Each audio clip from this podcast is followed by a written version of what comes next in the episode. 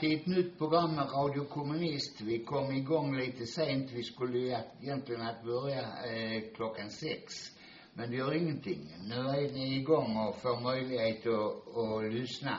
Och ni har även möjlighet att ringa in till vår eh, telefon som är 040 69 283 84. 040 69 28 384. Om ni vill vara med och diskutera eller ni har synpunkter på det vi säger så passa på där. Ni kan också gå in på vår Facebook-sida som heter Radio Kommunist och där kan ni under tiden vi sänder skriva eh, skriva live och då är det frågor så ska vi försöka be, besvara dem. Är det konstiga påståenden eh, eller annat så är det inte säkert vi besvarar dem. Då funderar vi kanske på dem till, till nästa gång. Idag hade vi tänkt, eh, eftersom det har varit på tapeten hela veckan eh, lite grann om det regerings, jag vet inte om man ska kalla det, regeringskris eller regeringskaos eller riksdagskaos eller kaos i, i helt enkelt i politiken i Sverige. Eh, politikerna i Sverige har tydligen svårt att hantera vissa situationer. Och, och det är ju naturligtvis beroende på att de eh, inte eh, representerar de klasserna de påstår sig göra. Jo, en del gör det naturligtvis. Men arbetar partierna, alltså tar inte itu med de frågorna egentligen som man skulle göra genom att driva en tydlig och klar eh, vänsterpolitik, om man nu klarar, eh, snackar om, säger, kallar det för vänsterpolitik. Nu försöker alla eh, för, eh, samlas i mitten och föra någon slags medelpolitik. Eh, Eh, jag kommer ihåg en eh, broschyr, eller en eh, affisch från, det var redan på Olof Palmes tid. Där var Olof Palme och Wallenberg. Och på affischen stod klasskamp i samförstånd. Och, och det är alltså egentligen det man eh, försöker eh, eh, man förnekar ju naturligtvis att det finns klasskamp och allting ska eh, göras i samförstånd med kapitalet. Och, och ska de eh, arbetarpartierna i, i riksdagen då, om man nu kallar dem arbetarpartier, göra allting i samförstånd med de som representerar kapitalisterna, så kan det ju inte bli någonting annat än regeringskaos eller riksdagskaos där de skyller på den ena och på det andra och naturligtvis eh, får pandemin som nu har eh, inte gått över för nu ser vi att den ökar igen får också en släng av sleven att det är den som har eh, skapat eh, problem för dem. Nu måste man ha en grön omställning, eller det ville man ju naturligtvis ha innan också för miljöproblemet vet vi ju att det, det är ett eh, stort eh, problem och nu valde man ju då eh, Magdalena Andersson till statsminister först på förmiddagen vid niotiden. Sen röstade man om budgeten och då förlorade hennes regering, alltså Miljöpartiet och Socialdemokraterna, den omröstningen om budgeten utan då skulle de styra Eh, med höger, med KDs och Sverigedemokraterna och Moderaternas budget. Magdalena Andersson, hon sa ja skillnaderna är inte så stora så det ska, det är en, inget problem för henne. Men Miljöpartiet ville absolut inte vara med i en regering som, som då skulle styras utifrån den budgeten därför att de tog upp bland annat om eh, skyddet för fjällnära skogar så att man inte fick avverka skogen i närheten av fjällen. Det är inte med, eh, alltså pengar till det skyddet är inte med i eh, höger, om man kallar den högerbudgeten. Och högerbudgeten vill också sänka bensinpriset vid pumparna eh, med 50 öre. Nu kan det ju verka jävligt egendomligt att man bråkar om den 50 ören. Vi vet att bensinen på det senaste året har väl gått upp med två kronor eller till och med 2,50 tror jag. Eh, för nu får man knappast bensinen under 17 kronor. Så, så om man sänkte den 50 öre skatten på bensin, det skulle ju naturligtvis inte ha så stor betydelse. Bättre hade ju varit om man gjorde något åt de monopolpriser som härskar på bensinen i, i Sverige, för det gör det ju. Alltså vi ser varenda, eh, varenda bensinmärke har precis samma pris. De har kommit överens om det pris de ska plocka ut av konsumenterna. Och därför har ju eh, Sverige också världens dyraste bensin just nu. Det är ju för att i Sverige finns egentligen inga, eh, det finns regler men man skiter i dem liksom eh, om eh, monopolprissättning och, och monopol eh, eh, monopolens makt så kallad. Vi ser det, det är inte bara på bensinen, vi ser det på elen också. Där fyra, fem monopol eh, alltså eh, har, står för den största eh, delen av produktionen. Och de äger en så kallad nät också. Och nu pågår det en konflikt om de nätavgifterna men det är bara i en av regionerna, jag tror det var i Kalmar, där eh, då alla de stora har överklagat eh, Energiinspektionen. För jag har faktiskt en sån också i Sverige, även om den inte eh, syns särskilt mycket eller man märker i alla fall inte av den. För trots att eh, då nätavgifterna har stigit eh, våldsamt i sista åren och nu vi ser bensinhöjningar. Hade vi en energiinspektion så borde den ju naturligtvis ingripa och se att det är till nackdel för Sverige att eh, energipriserna i olika former höjs. Och sen naturligtvis att eh, det är, eh, att, eh, att man ska se till så att monopolen inte får så stor makt. Men alla de partierna som sitter i riksdagen, de är ju faktiskt uppknutna till monopolen på ett eller annat sätt och försöker genomföra deras politik. Då återkommer man ju till det klassiska. Alltså, alla, det kan inte finnas, det existerar inte ett politiskt parti som kan, eh, som kan stå utanför kompromisser emellanåt. Så, så enkelt är det. Ett sånt parti skulle aldrig kunna existera. Det skulle existera en lite mindre sekt någonstans kanske, som alltid är kompromisslös i varenda ett läge. Och Lenin beskriver det just med att det finns kompromisser av nödvändighet och så finns det kompromisser av klassförräderi. Men för att kunna svara denna frågan korrekt så måste man avsluta med det som du egentligen sa där Jan, att vem representerar de här partierna egentligen i, i grund och botten? Alltså, det kan, man kan ju inte säga ju att eh, Socialdemokraterna representerar arbetarklassen egentligen eftersom arbetarklassens intressen är socialismen.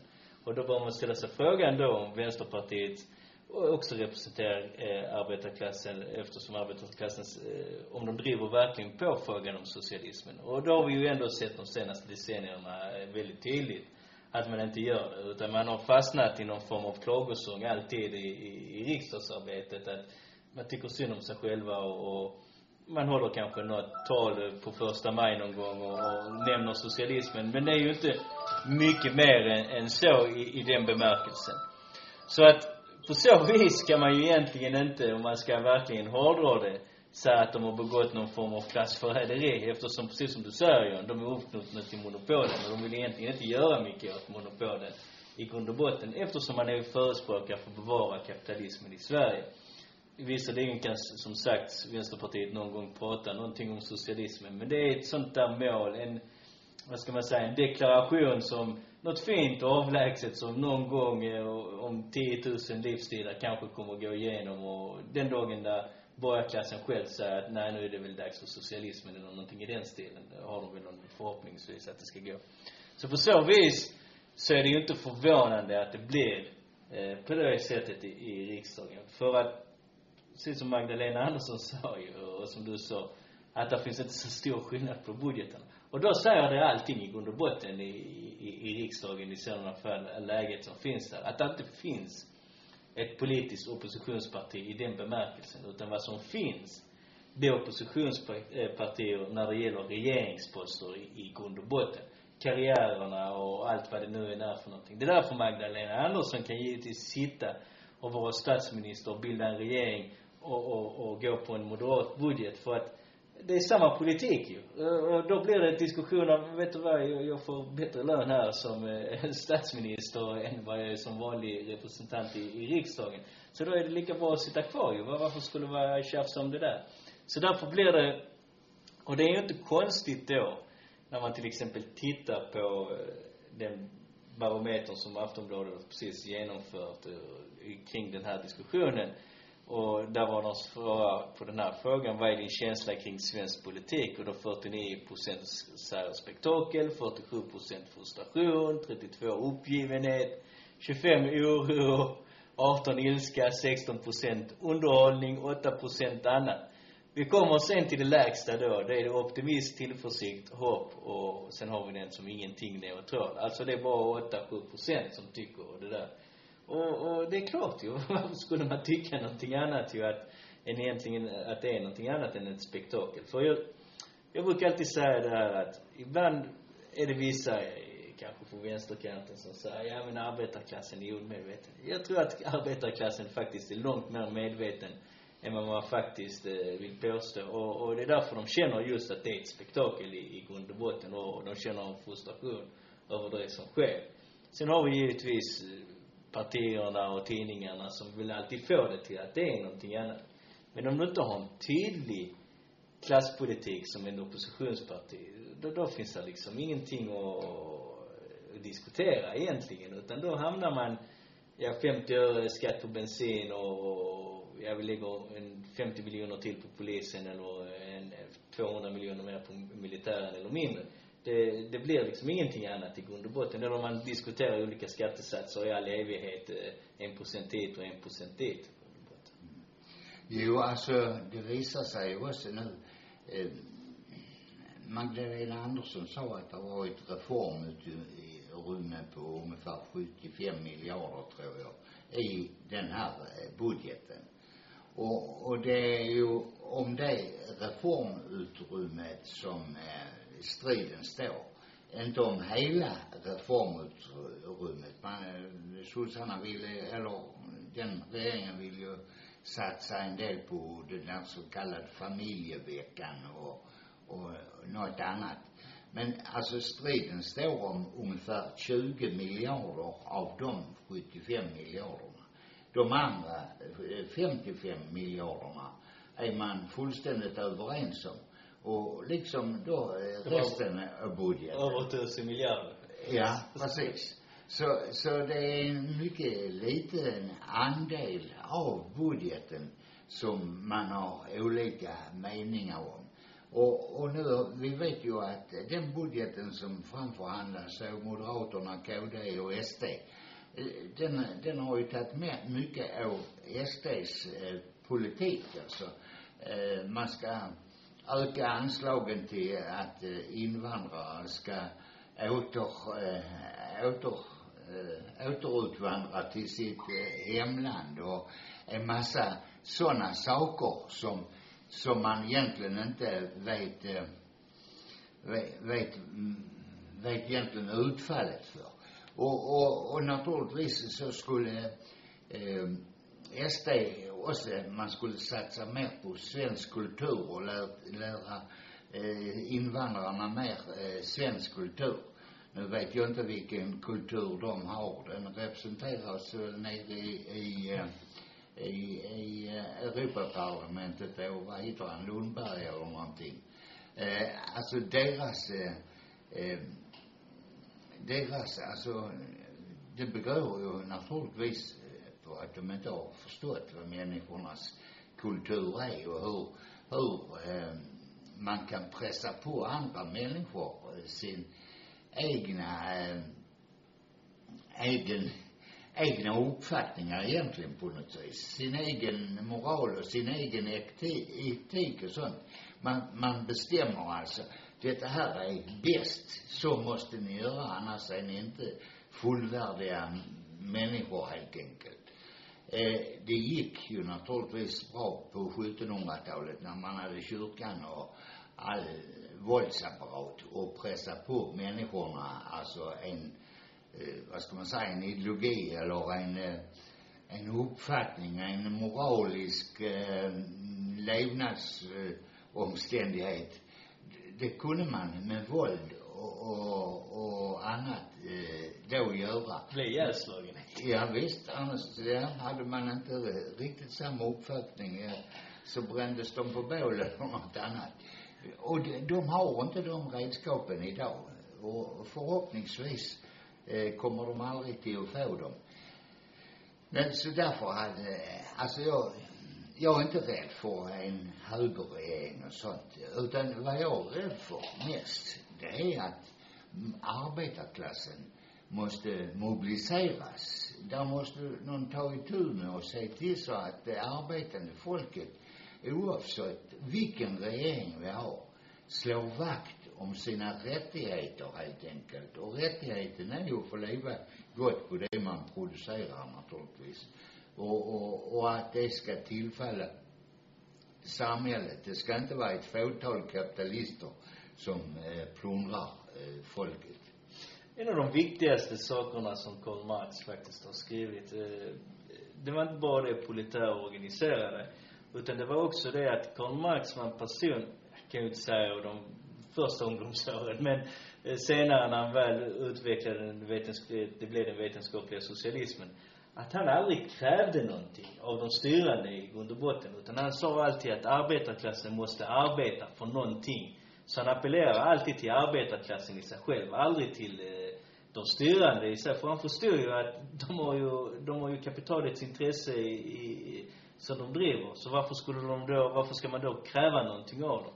Alltså det blir på något sätt absurt där- där vår arbetarklassen emellanåt springer omkring och säger att ja men vi måste kräva det av den sittande regeringen. Men denna sittande, det är ju den som gör nedskärningarna. Vad, vad ska du då kräva av den? Där finns ju ingenting att kräva av den i sådana fall. Utan arbetarklassen måste själv arbeta för saker och genom sin egen organisering.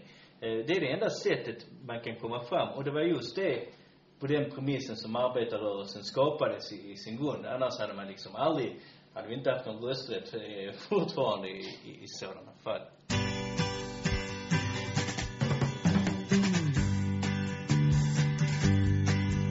Vem är det som är rädd på gator torg? I gränder och parker när solen har gått ner?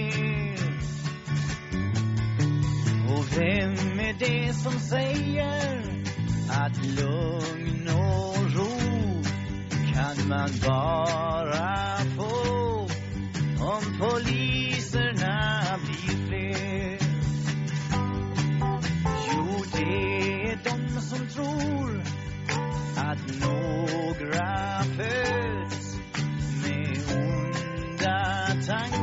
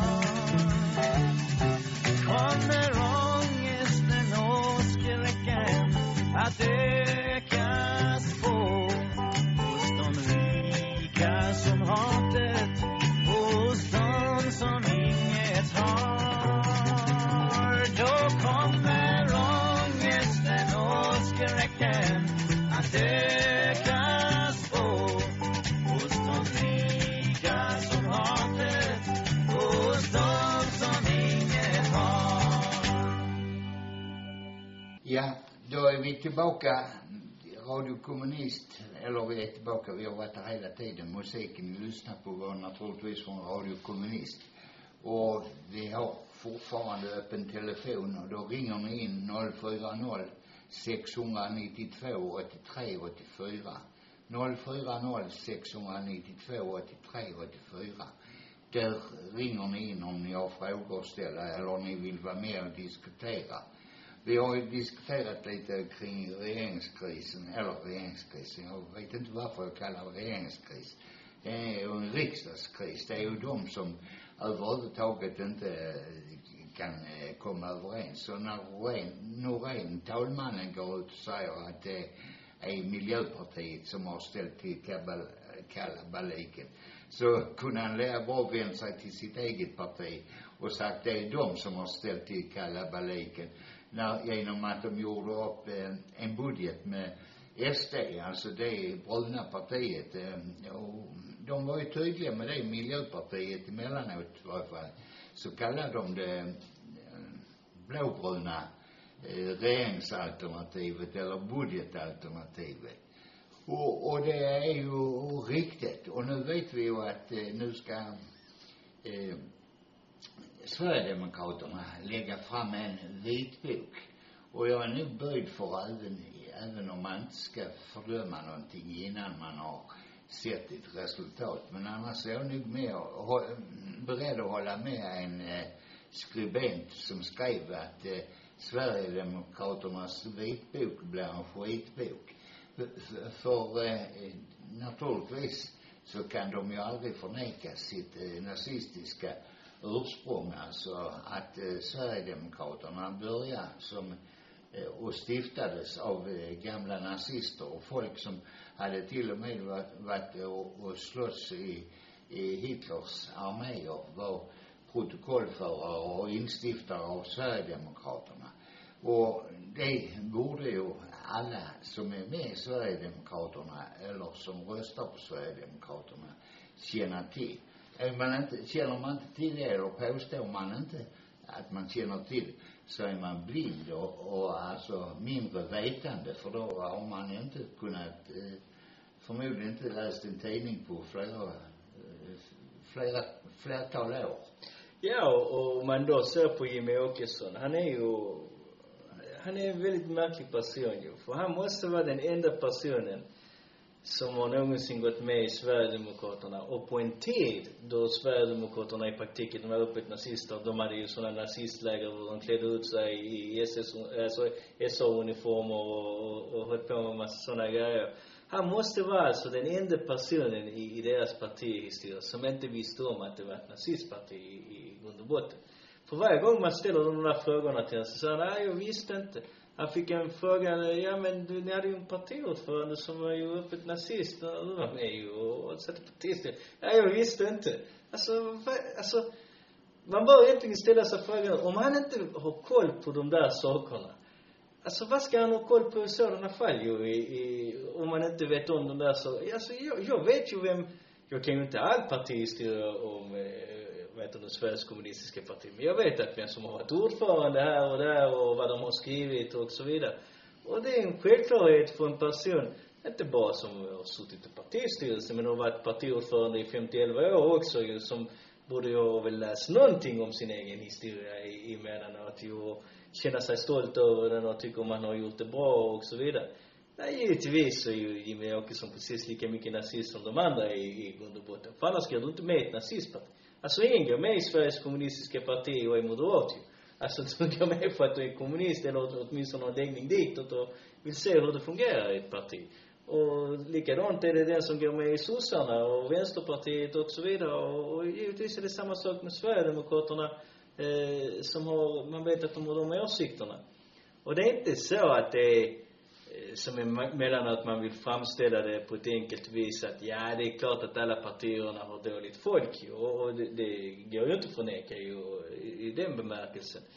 Men problemet med Sverigedemokraterna är att det inte de har bara dåligt folk ju, utan de här människorna är ju legio i grund och botten ju, där man ser ju deras uttalanden på olika sociala medier och, och allt vad de nu hittar på för någonting ju. Där var, jag menar, där går ju inte en vecka eh, där det inte en eller två stycken som eh, springer omkring och gör eh, de här sakerna och heilar och allt vad de nu hittar på för någonting. Så att, och det är väl det enda partiet, förutom ja, NSF, Nationalsocialistisk front, finns väl inte längre, men, men, men deras eh, liknande organisationer utöver Sverigedemokraterna så är det väl ingen annan som har en sån bunte öppna rasister med i, i, i sitt parti. Jag vet inte, säkerligen och Moderaterna och KD en hel del på sådana personer, men de är åtminstone inte öppet ut så på det viset att man klämmer åt dem hela tiden och, och det har ju ändå eh, Jimmie Åkesson alltid haft väldigt svårt på att svara för varför dras de till ditt parti? Och det är ju inte så konstigt för deras åsikter ligger väldigt, väldigt nära Eh, det, det är kanske inte alla i, i Sverigedemokraterna som springer omkring och säger att vi ska upprätta koncentrationsläger och vi ska invadera Ukraina eller någonting i den stilen för att skapa ett livsutrymme. Eh, men eh, att det finns många som är rasister, det går ju givetvis inte att förneka. Nej, det, men det är klart alltså, man ska nu, eh, KD och Moderaterna hjälper ju dem att få dem till ett mer normalt. Jag ser media börjar också att använda sig i ett, äh, ett högerkonservativt parti, mm. eh, kallar man. Visst, alltså, jag, jag vet inte vad i det eh, konservativa består. Det skulle kanske vara det med flyktingar och sånt, för om vi ser under, under kriget så fick ju till exempel judarna i Tyskland, de fick inte lov att komma till Sverige. Zigenarna eller romerna fick inte lov att, hade eh, inreseförbud till, i Sverige ända fram till 1950-talet någon gång. Då fick inte de komma, eh, komma till Sverige. Så, så, på så vis att man lyfter upp de unga idéerna eh, igen. Eh, så, så vis är de naturligtvis eh, konservativa. Men med den utvecklingen som har varit i världen och produktionen överhuvudtaget, hur, hur arbetsfördelningen har skett mellan de olika länderna, så borde ju sådana idéer eh, vara utdöda för länge sedan. Men man lyfter upp dem, och man kan lyfta upp dem just på grund av den brist som finns hos de andra politiska partierna och tillfredsställande arbetande folkets eh, behov helt enkelt och, och vad de vill. Dels genom att de har hela tiden fört en politik som har gynnat kapitalet. Vi vet ju då på 70-talet när man genomförde de stora lönesänkningarna så, så eh, arbetarklassens andel av produktiv, produ, produktionen sjönk från 70 till 50 procent. Och, och, och man har ju sett det efteråt också nu på sjukvårdsplatser till exempel, som vi snackade om för ett, eh, något program sen, har sjunkit från 200 000 ner till 20 000. Alltså, de eh, tidigare politikerna har, eller de tidigare, de politiska partierna eh, har alltså genomfört en politik som helt enkelt har bäddat för de eh, unkna idéerna och problemet är ju naturligtvis att folk har gått på dem också, eller inte alla har gått på dem, men många har gått på det och tror att den politiken bestäms utav flyktingar och invandrare. Så är det ju naturligtvis inte. De som har minst inflytande Ja, de får inte rösträtt i kommunalval förrän efter eh, de har bott där i tre år eller fyra vad det är. Och i riksdagsvalet får de inte rösträtt förrän de, förrän de har, eh, är svenska medborgare. Så, så de har, det det är inte de som har, eh, eh har eh, bestämt denna politiken. Men då har Sverigedemokraterna på något jäkla vis lyckats inbilla, eh, jag såg i senaste opinionsmätningen, ungefär 20 procent av de som har rösträtt, att, att det är invandrarnas fel alltihopa och därför ska man anslå pengar för att de ska återvända och man ska göra en massa andra eh, saker eh, som är riktat mot invandrarna. Eh, jag menar, vi kan ju gå ut på ett sjukhus eller var som helst, en vårdinrättning eller någon annanstans och så titta på hur många av dem som har en annan eh, bakgrund än, än svensk. Alltså, jag menar inte bakgrund så, de, de är ju naturligtvis svenska så, men som är antingen födda i ett annat land eller, eller är andra generationen eller tredje generationen i något annat land. Eh, hade vi plockat bort alla dem från sjukvården, hemtjänsten och andra service, städfirmor och allt möjligt, de som nu har eh, städhjälp och sånt, så, så hade det inte blivit mycket folk över i de yrkena. Det skulle, sjukvården skulle få eh, dratt ner, skurit ner eh, väldigt eh, drastiskt. Så därför, eh, därför är det ju naturligtvis inte deras, eh, Sverigedemokraternas politik lösningen på de problemen. Utan lösningen måste finnas i att man angriper eh, kapitalismen och de politiker som ser till att eh, kapitalet hela tiden får sin, eh, sina, sina eh, önskningar genomförda. För det är ju de, det är de som tjänar naturligtvis på att, Eh, på Sverigedemokraternas politik. Om Sverigedemokraterna kan få arbetarklassen av olika härkomst till att slåss mot varandra, då slåss man inte mot arbetsköparna och de kapitalisterna som eh, plundrar oss. Ja, det är bara ett sätt att helt enkelt fördunkla eh, sakerna i vårt samhälle där man jag har alltid på något sätt fascinerats av den där eh, nazistiska berättelsen om att blir vi av med invandrarna och skickar iväg packet så, så kommer vi helt plötsligt få någon, någon, jag vet inte, någon typ av kommunistiskt samhälle eller någonting i den stilen som man påstår sig alltid. Men om man tittar internationellt så ser man att länder med hög invandring och länder med låg invandring har exakt samma problem med, där det kvittar Ja, det är klart ju, om man har ett land som Libanon som har kanske tagit emot en, en miljon invandrare eller vad det nu är på en befolkning om en och en halv. Då, då är det lite annorlunda. Men rent generellt ju så, så är det, så är det ju just de här problemen som finns. Eh, helt enkelt att man, kapitalet i sin kris kan man egentligen säga, i sin imperialistiska kris som den genomgår nu eh, helt enkelt måste ta tag i allting som finns. Eh, omvandla allting till en vara. Att man, man känner att vi måste investera vårt kapital och samtidigt måste vi reproducera kapitalet. Och vi, vi är helt korkade för vi kan inte komma på någonting nytt så vi måste sno de befintliga eh, befintliga sakerna som finns ju helt enkelt. Lägga beslag på hela den offentliga sektorn i, i grund och botten. Och, och det visar ju egentligen att kapitalismen har levt ut eh, sitt, eh, sitt historiska berättigande i grund och botten. Men för att kapitalet är ju inte mer korkade att de inte förstår det där själva. Så de gör ju med allting ju för att försöka överleva. Och då går de och, och använder de olika politiska partierna och Sverigedemokraterna är en och, och då ändras liksom berättelsen om dem hela tiden konstant. För att vara ett nynazistiskt parti, sen blev det ett högerextremistiskt parti, sen blev det ett invandringskritiskt parti och sen nu har det blivit ett värdekonservativt parti i grund och botten med ett litet sånt där eh, brokigt förflutet eller någonting i den stilen. Och det är så man flyttar det hela tiden i de här diskussionerna.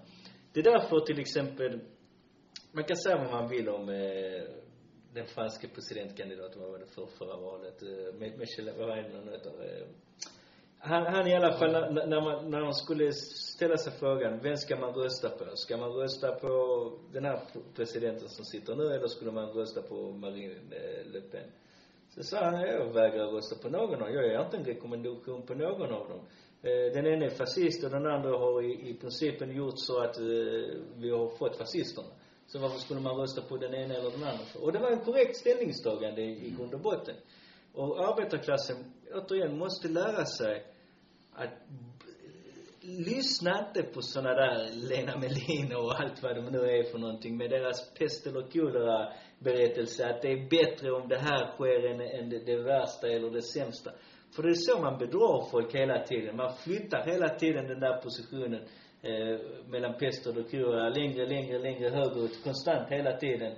Och till slut så har du ingenting. Utan man måste inse att det är de här som har skapat pesten eller kolera. Man måste inse att pest eller kolera och är två sjukdomar som tar kål på dig lika fort eh, också. Så där finns ingen anledning till att tänka på det viset. Utan man måste själv hela tiden organisera sig och kämpa.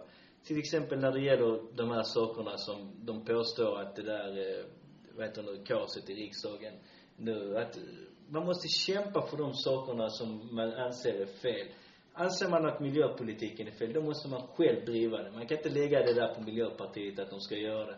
Anser man att pensionerna är för låga, då kan man inte lägga det på Vänsterpartiet, utan man måste själv vara aktiv och driva den här typen av politik. Och så vidare, och så vidare. Och framför allt så ska man inte, okej okay, jag förstår att det är vintertider och man brukar läsa rätt mycket sagor och titta på tecknat och sånt. Men framför allt så ska man inte gå på Sverigedemokraternas sagor liksom om deras eget förflutna. För att det är inte så bara att de en gång i tiden var ett nazistparti. De är fortfarande ett fascistparti i grund och botten. Sen att de inte springer omkring kanske alltid i, i bomberjacka och rakade skallar och sådant. För de fattade ju att det där gav ju ingenting överhuvudtaget. Utan man var tvungen att förändra sig i, i, i lite till det yttre. Och, och det är det som har skett. Och på så vis så finns det de som helt enkelt låter sig bedras av det där. Men framförallt låter de sig bedras av sin egen frustration att inte göra någonting. Och den kommer utifrån deras egen passivitet i grund och botten bland väljarkåren istället för att inse att det finns ingen som kommer försvara mina intressen förutom jag själva i grund och botten. Ja, så var det dags igen beväpna er till tänderna. Dags att spela idioterna i händerna. Dags att knyta näven ännu en gång. Bak i fikarummet nynnandes på Sveriges nationalsång. Dags att hitta på något nytt som verkar livsfarligt. För vi har glömt akrylamid som gjorde chips farligt. Vi är tillbaks igen på Mickey D och BK Och kidsen dricker inte längre G och B-tvål Ge oss något att fokusera på Så vi glömmer av våra politiker och sättet de regerar på. Säg att allt jag gillar lurar bakom nästa hörn. Att terrorister smiter före folk i soskön. Ge oss stereotypa barnföreställningar om barn till oss ställningar som tar våra penningar. Ge oss något som stimulerar idioten i oss Tills vi inte längre bryr oss när vi borde bry oss. Så är det, det har de sagt på TV, så är det. Det har jag läst i GT, så är det. Och så ska det förbli. Ingenting kommer rubba våran idioti. Så är det, det har de sagt på TV, så är det. Det har jag läst i ska det förbli.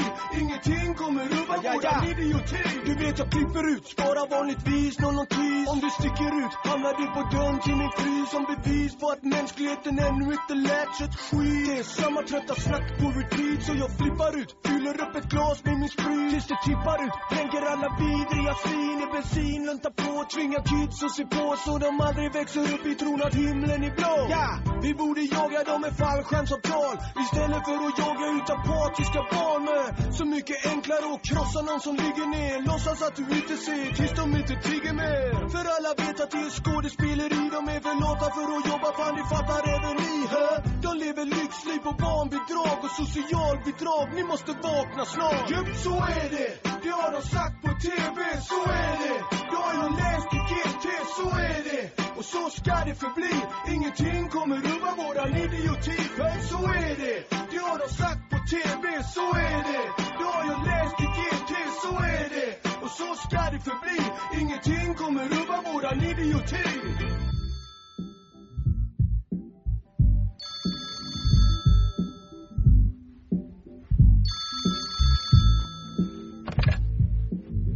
Hallå? Nej, nej, det är lugnt. Ja. Nej, jag drar direkt. Ja, då är vi tillbaka igen, vi som pratar, Viktor och Jan.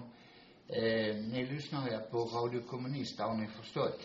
Och telefonnumret till studion är 040 692 83 84 om ni har frågor eller vill ringa in. Ni kan också på Facebook gå in på Radio Kommunists sida, eller jo, sida heter det. Och där skriva i, i kommentatorsfältet. Skriver ni frågorna så ska vi försöka eh, besvara dem. Vi ska ta upp ytterligare en saga, eller saga, ja det kan man säga egentligen det var en saga. Det EU har haft ett eh, ministermöte, det var eh, eh, var det arbetsmarknadsministrarna? Ja, industri. industriministrarna som eh, sammanträdde då, de olika.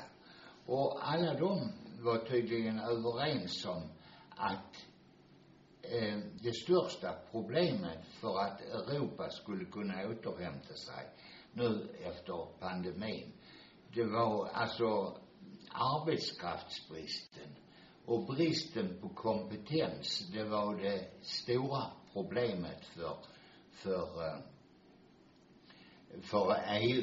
Då kan man tycka det är konstigt att man stänger gränserna vid Belarus och eh, nere vid Grekland och allt möjligt om det är så, så att det är arbetskraftsbrist. Men det är ju naturligtvis också en saga, liksom eh, Sverigedemokraterna försöker förklara att de inte är något, eh, har sina rötter i den nazistiska rörelsen.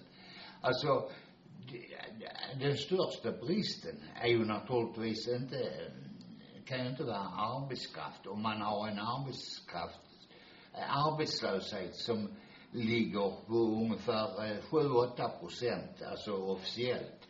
Och, och, och den vet vi ju är mycket större och den varierar en hel del mellan de olika länderna. Sverige har väl en relativt hyfsad statistik för, alltså de, nej, de, de har, de är, de har hög andel av, eh, av arbetslöshet i, i EU-statistiken.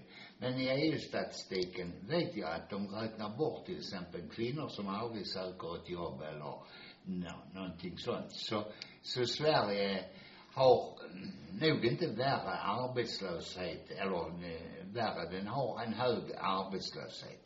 Och, och, och det har den. Varför har den det? Det är ju naturligtvis eh, varken invandrarnas fel eller, eh, eller eh, arbetarklassens fel. Att eh, Sverige har hög arbetslöshet. Men när eh, EU-ministrarna, de framställer det som att det är bristen på arbetskraft, så är det ju naturligtvis en stor lön så länge man inte har 100, 0 procent i arbetslöshet. Bristen, alltså svårigheten för EU, det är ju naturligtvis att vi inte har arbetsköpare som tillräckligt kan ta tillvara arbetarklassens kompetens utan tvingar ut dem i arbetslöshet för sitta och rulla tummarna medan de skulle kunna bidra hur mycket som helst i samhället. Och det är möjligt att det inte alltid är exakt rätt kompetens. Men då har de ju naturligtvis också en skyldighet att se till att eh, arbetarklassen får den kompetens som man anser nödvändig för att kunna eh, driva produktionen. Varför, eh, varför utbildar man inte folk om man ser att de inte eh, kan tillräckligt? Jag ska bara ta ett exempel nu. Eh, Visita har pratat om om att man har brist på folk till restaurangbranschen nu när man börjar starta upp igen. Jag vet inte hur mycket man har startat upp igen. Men man säger hindret nu, det är för att de eh, som jobbat tidigare inom restaurangbranschen, de har gått till andra yrken. Och nu får de inte fatt i kockar och diskare och serveringspersonal och sånt. Det, det är ju naturligtvis också en lön. Varför får- får de inte tag i det? Jo, Det är naturligtvis deras arbetsförhållande och annat som, som gör det. Och, och vill man anställa folk så finns de. Och, och jag känner många, eller många, många, men jag känner en del som är arbetslösa som har hållit på att söka jobb i den branschen men de, hela tiden blir de bara avvisade för de vill alltså driva det därhän att de ska få subventioner på något vis av- staten istället. Det är bättre, tycker storfinansen och företagen, att leva på bidrag än, än att verkligen ta itu med problemen. Ja, alltså det de i praktiken vill i restaurangbranschen när man har läst lite och, och sett på de villkoren de har. Det är ju i praktiken att de vill att man ska betala ju för att komma dit där ju. Att de inte ska betala någonting överhuvudtaget. Vi vet redan att det är en bransch med urusla förhållanden som ett exempel. Och, och, och, och det är klart ju om de här människorna har blivit arbetslösa om tiden och de har fått ett arbete med bättre förhållanden, inte fan kommer de då gå tillbaka dit där i sådana fall ju. Men, men i realiteten så vet vi ju om att, eh, alltså Sverige har ju en 6, 7, 8 procents arbetslöshet. Så där är ju inte, man kan ju inte säga i restaurangbranschen att det saknas folk. Ja, kanske det saknas någon specialiserade kockar eller något sådant. Men serveringspersonal och allt sådant. Alltså det, det kan ju, visst jag har högsta respekt för dem och, och jag har själv jobbat ju som värd eh, så jag har ju sett hur, hur mycket de sliter egentligen eh, på det och det är väldigt imponerande att de kan faktiskt springa omkring på det viset. Men det är ju inte så att det är ett högkvalificerat yrke som du måste gå fem år i högskola och, och allt vad det nu än är för någonting. Utan det är ju mycket ett, eh, ett yrke som du lär dig väldigt mycket på platsen när du jobbar där. Det är därför det finns ju så många ungdomar som har alltid jobbat där ju, för de går in direkt eh, tidigare. Men, men saken är ju ändå att eh, det är ju inte så att det saknas arbetskraft, precis som du säger Johan. Alltså i den EU-statistiken så ser man ju att det finns, vad är det, fem länder som går under 5 procent. Alla, alla andra länder är över 5 procent. Och då kan vi ändå prata om en massarbetslöshet i, i grund och botten i, i den bemärkelsen. Och, och då är ett av, då är två av länderna 4,8 och 4,7. Så det är egentligen bara två, tre som man kan säga, okej, okej, det är väl halvt okej om man betänker att det är kapitalismen och, och sådana saker. Även om deras arbetslöshet i realiteten är högre ju än vad den är. Men alltså man kan ju inte komma med en sådan diskussion. Och just det att man inte, att det är kompetensbrist. Ja men då, då är det ju ett samhälleligt problem ju. Då har man ju gjort någonting som är fel i sådana fall om det saknas människor med rätt kompetens och, och, och för människor är ju trots allt, okej, om vi skulle sagt att de de 7-8 procenten som är arbetslösa är, är fullt outbildbara. Så finns det ändå något yrke de skulle ändå kunna genomföra trots allt ändå som de påstår sig sakna folk inom. Eh, men det är ju inte så i realiteten utan de är precis lika bildbara som alla andra. Så därför är detta, alltså detta är bara en, detta är ett försök att dölja just de problemen som finns inom EU och, och inte bara EU, inom världen där man säger att vi anställer inte er för ni saknar eh, kompetens utan man vill ha folk arbetslösa helt enkelt. Det är en arbetskraftsreservarmé så att man kan pressa ner priserna ännu mer, skapa en större huggsexa på arbetsmarknaden och, och man säljer sig till ett lägre pris helt enkelt. Eh, Det är därför det är som det är och det är till och med en som hade gått ut och sagt, några stycken som att, ja det, det är ett hinder för grön omställning. Ja givetvis skulle de ta upp det också.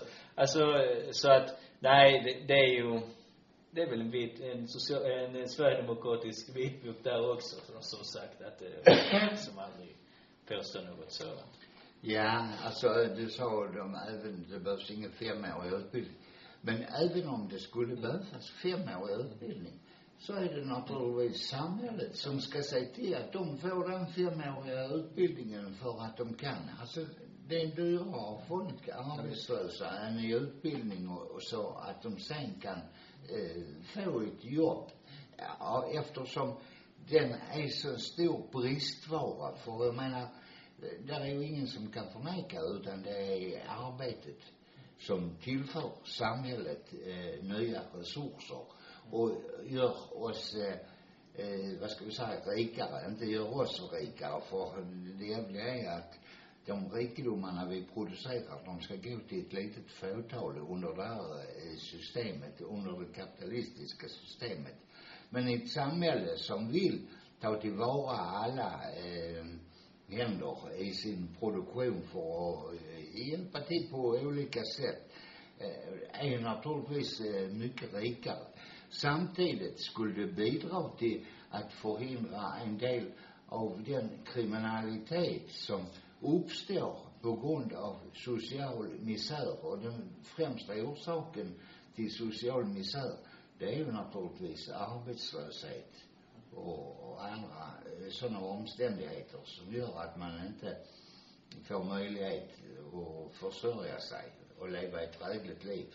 Arbetet är källan till rikedom. Men det är inte Karl Marx som faktiskt har sagt det, utan det är Adam Smith som sa det. Så till och med borgerligheten själv har erkänt den där principen. Och då måste man ju se till att efterleva den ju. Men i, i ett sånt här samhälle, återigen, då kommer vi till den punkten där vår kapitalismen har faktiskt spelat ut sitt historiska berättigande. Eftersom de inte inte är intresserade av det här längre. Utan det är bara en form av ett sätt att komma undan med just den här frågan att påstå liksom att vi är inte skyldiga till någonting. Utan det är den som är arbetslös och, så vidare som är skyldiga till allt, allt problem som finns i, i, i samhället.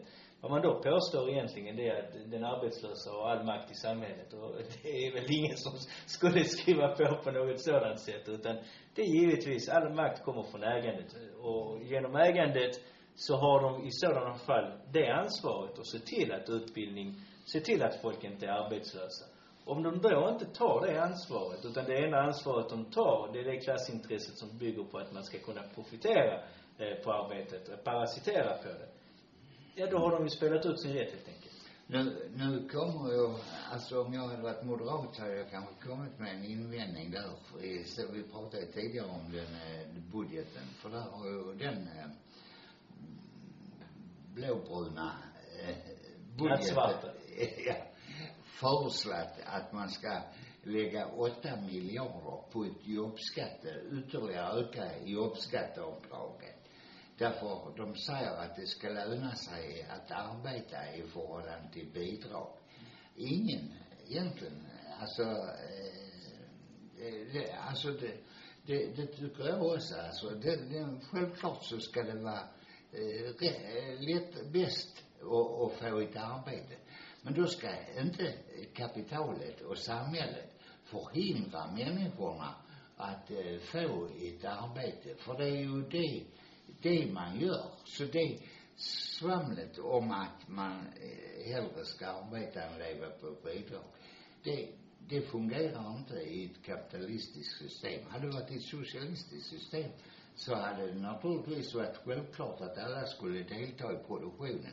Men här ställs ju människor på grund av, vi vet att det finns en diskriminering mot kvinnor som är kanske gravida, där det finns en diskriminering mot invandrare, där det finns olika sorters diskrimineringar. Allt sånt måste ju naturligtvis upphävas för att ge alla möjligheter att arbeta. Och framförallt så borde man ju göra av sig med de största bidragstagarna i samhället. Och det är ju kapitalet i sig själva ju. Absolut. Eh, Så att eh, de borde ju framförallt eh, klämma åt sig själva. Men det kommer de ju givetvis aldrig göra. Utan det är arbetarklassen helt enkelt som får göra de där sakerna. Jag såg nu, de har haft något coronastöd, alltså friställelsestöd. Det var ett byggföretag som fick 280 miljoner. Strax, efteråt så delade de ut 500 miljoner. 50 Var det 50? Ja, nej, 280 miljoner hade de fått och så delade de ut 500 miljoner. Så det Eh, alltså, det- är ju naturligtvis bidrag som är fullständigt onödiga. För då kunde, man, kunde man bara ge fanken i att dela ut de eh, vinstpengarna så kallat, För det har arbetarklassen slitit ihop. Det är inte så att pengar växer på träd på något vis. Det har varit en, eh, där finns lite bråk i, i Europaparlamentet. Man kan diskutera hur mycket bråk det är. Jag vet i alla fall att där finns ett parti som bråkar om det. och- Och det är väl KKE i sådana fall, det grekiska kommunistpartiet.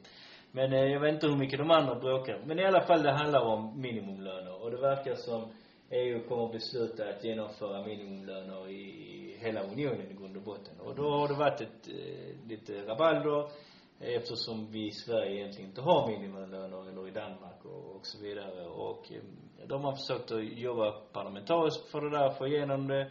Och då har man liksom inte fått igenom det, alltså att man ska få stoppa det här. Och då menar man på att det blir upp till regeringarna i framtiden och, och faktiskt sätta emot hårt mot hårt i det här. Och det är ett intressant uttalande eh, som Malin Björk som tillhör Vänsterpartiet gjorde. Och eh, det lyder följande. Tyvärr röstade majoriteten för att undvika en mer demokratisk behandling av förslaget. Vi har gjort allt vi kunde göra för att stoppa det här. Nu hoppas jag att regeringen sätter hårt mot hårt i rådet för att stoppa förslaget och stopp för den svenska arbetsmarknadsmodellen. Då är frågan verkligen, har man verkligen gjort allt för att stoppa det här? För så vitt jag vet, om jag, och jag brukar gå ut runt om i, i Malmö och på andra platser. Eh, så jag har inte sett en demonstration som Vänsterpartiet har arrangerat i det här, eller flygbåtsutdelningar, eller appellmöten och strejker, eller vad det nu än är för någonting. Och Vänsterpartiet är ändå inget litet parti i grund och botten. Det, ibland vill de få sig som att det är världens minsta parti med tre medlemmar eller något så. De kanske har tre aktiva medlemmar. Det är kanske därför de aldrig uppnår någonting i, i grund och botten. Men självklart har de inte gjort allting för att stoppa det här. Utan här hade ju Vänsterpartiet, om det verkligen hade haft en klassorienterad linje, gått ut och appellerat till arbetarklassen att nu måste vi gemensamt förhindra det här förslaget och vi kommer inte acceptera det här. Eh, och, och tyvärr så har man ju inte gjort det. Man har förlitat sig på sin parlamentariska kraft. Och denna parlamentariska kraft, den betyder egentligen ingenting om du inte har arbetarklassens stöd utanför för att kunna genomdriva det. Det är bara borgarklassen som inte behöver arbetarklassens stöd i grund och botten, för de har pengar ju, så, så därför kan de strunta i den i, i, till stor utsträckning. Men om du är ett arbetarklassparti, så bygger din styrka just på en rörelse. Och är man då inte intresserad av att skapa en rörelse kring de här frågorna, ja då kommer man givetvis aldrig vinna någon omröstning överhuvudtaget i, i sådana fall. Mm. Och, och vi ska veta att den frågan eh, kan man jobba på andra sätt också Men, Jag menar, det var 200 av 700 delegater där i Europaparlamentet som, eh, som röstade emot. Alltså, eh, eller 500 röstade eh, för minimilönerna och 200 röstade emot att det ska gå vidare i ytterligare en utredning. De får bara rösta om frågorna ska utredas alltså. Annars ger man dem för mycket demokratiskt inflytande. De har inte så jävla mycket att säga ifrån om. Men kanske på sin lönstorlek. Men detta, denna frågan om minilöner, den har varit uppe i Europafacket. Det har varit uppe i deras eh, syster och broderpartier och alla, alla partierna har behandlat eh, frågan i, i Europa. Och alla partierna är för minimilöner. Då borde de ju påverka sina syster och broderpartier och fackliga organisationer i Europafacket att verkligen kämpa mot eh, det. Europafacket har ju ibland arrangerat demonstrationer runt om i Europa Visserligen brukar inte Sverige delta i dem för det, det är då genom LO och LO brukar då säga att det är inget problem i Sverige det, det man demonstrerar för. Det här är ju naturligtvis Internationell solidaritet. Ja. Det här är ju naturligtvis ett problem överallt. Om, om de, om det blir regeringarna som ska i framtiden fastställa de eh, minsta lönerna som får betalas. För vi vet att varje regering är ett redskap också för monopolföretagen och kapitalisterna. Och då kommer det till slutligen bli de som bestämmer hur stora löner och eventuellt om vi ska ha någon löner. Vad ska man göra? Vi ska organisera oss i Sveriges kommunistiska parti och se till att kämpa. Framåt kamrater, vi luppror manar Vår röda fana, vår röda fana. Framåt kamrater, vi luppror manar Vår röda fana som segern ger. Röda fanan ska mot seger gå. Röda fanan den ska segern nå. Röda fanan ska mot seger gå. Leve socialismen, leve friheten. För alla utsugna stora skara ska röda fanan signalen vara. Och proletärer, stå upp och kämpa. Vår röda fana ska seger ge. Röda fanan ska mot seger gå. Röda fanan den ska seger nå. Röda fanan ska mot seger gå. Leve socialismen, leve fri